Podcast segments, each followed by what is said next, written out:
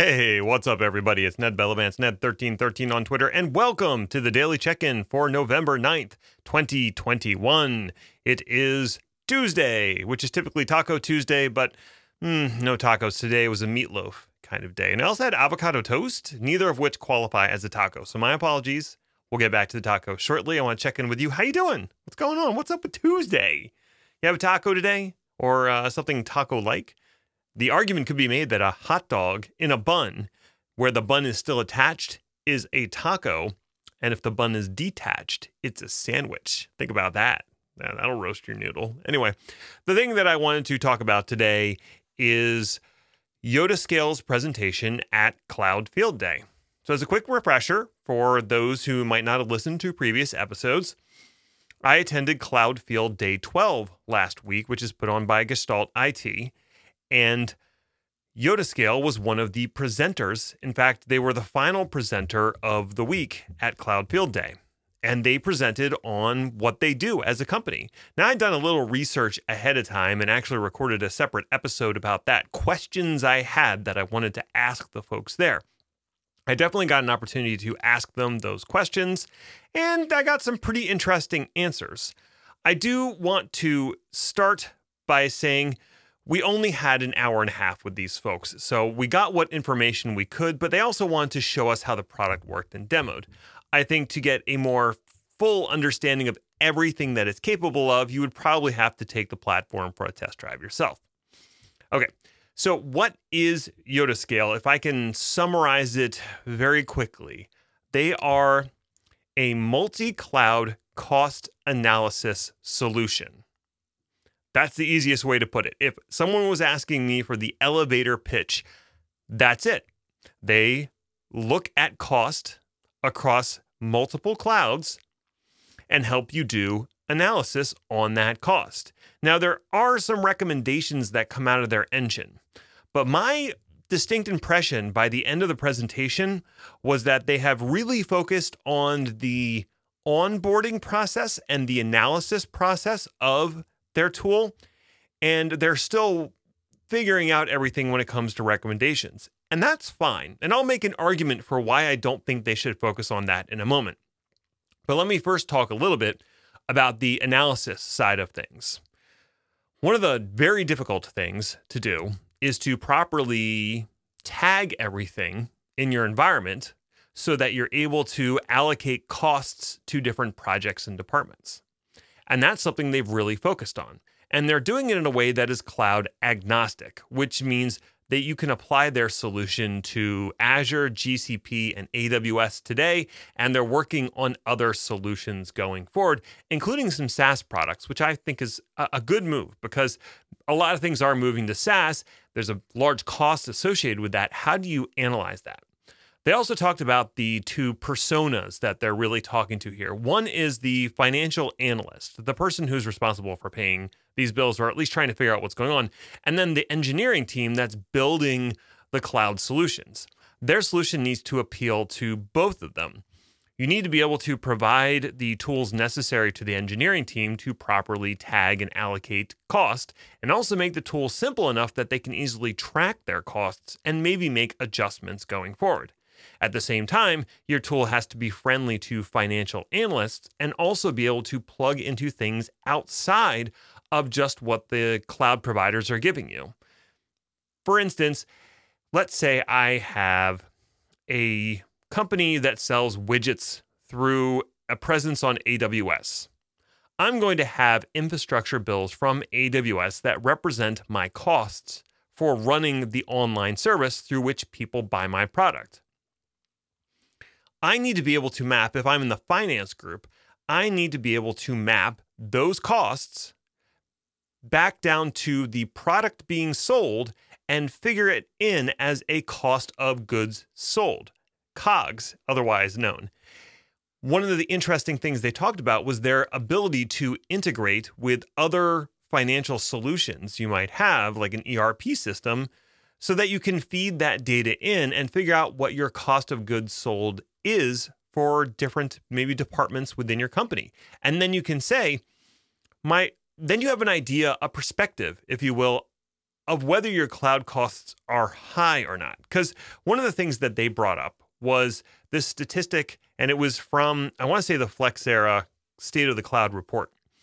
And that report said that CEOs are estimating that they're 80% of CEOs say they are overpaying for their cloud bill. But the real question is how do you know? How do you know that you're overpaying? Because you first have to know what your goal is, how much you should be spending. And a lot of that maps back to what is your cost of goods sold or whatever metric you want to track and are you within an acceptable range and how much are you is your cloud infrastructure contributing to that those are some hard things to put together and that's kind of what Yotascale is trying to do is give that visibility into the cloud cost com- portion of the equation so that you can add it into everything else and get a really good idea of what your costs are after you've collected revenue and figure out what percentage of the cost your cloud spend is and then track is that good is that bad does that line up with your internal metrics? Those are difficult questions to ask and it's really hard to answer those questions especially when you have multiple clouds you're deployed in and inconsistent tagging which brings me to the next big thing. They have a really robust rules engine that can check for and enforce tags across the different clouds.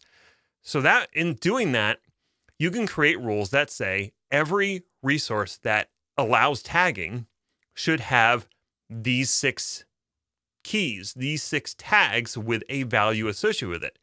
And even if folks are have already tagged stuff, they allowed you to use regular expressions to match what people have already tagged to the appropriate tags because maybe they spelled it wrong, maybe they did capitalization inconsistently. Maybe the format was a little weird when they were putting in a code or something. This allows you to take messy data and then normalize that data so you can get a consistent picture across all the different deployments in your cloud.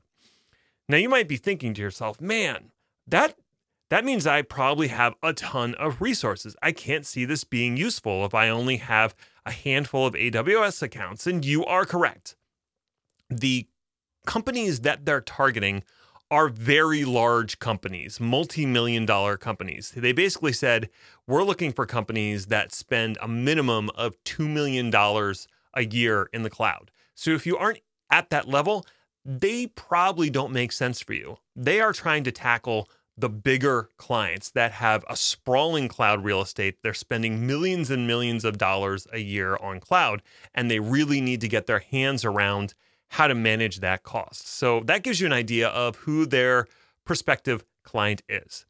Now, I want to get back to the thing that I said earlier about how I think it's good for them to focus on the analysis portion of things and less on the predictive or the recommendation engine for their solution.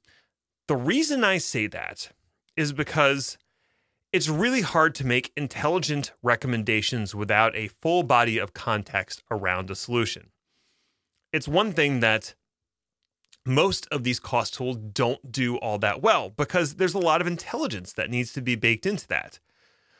Typically, you're going to get the best results if you're trying to optimize costs by bringing in a cloud consultant of some kind to look at the costs and look at the infrastructure you've deployed and then help you re architect your solution in a way that is more cost optimized. I mean, sure, any of these cost engines can say, hey, idiot, go get some reserved instances because you're running all this stuff on demand and it doesn't make sense. Or, hey, why don't you use spot instances? But unless you understand the actual way that your architecture works, spot instances might be a terrible idea and will not work at all. So, having that larger context and understanding what an application needs and the architecture that powers it, that's something a cloud consultant can do. And it's something that most of this software can't do and probably won't be able to do for a long time.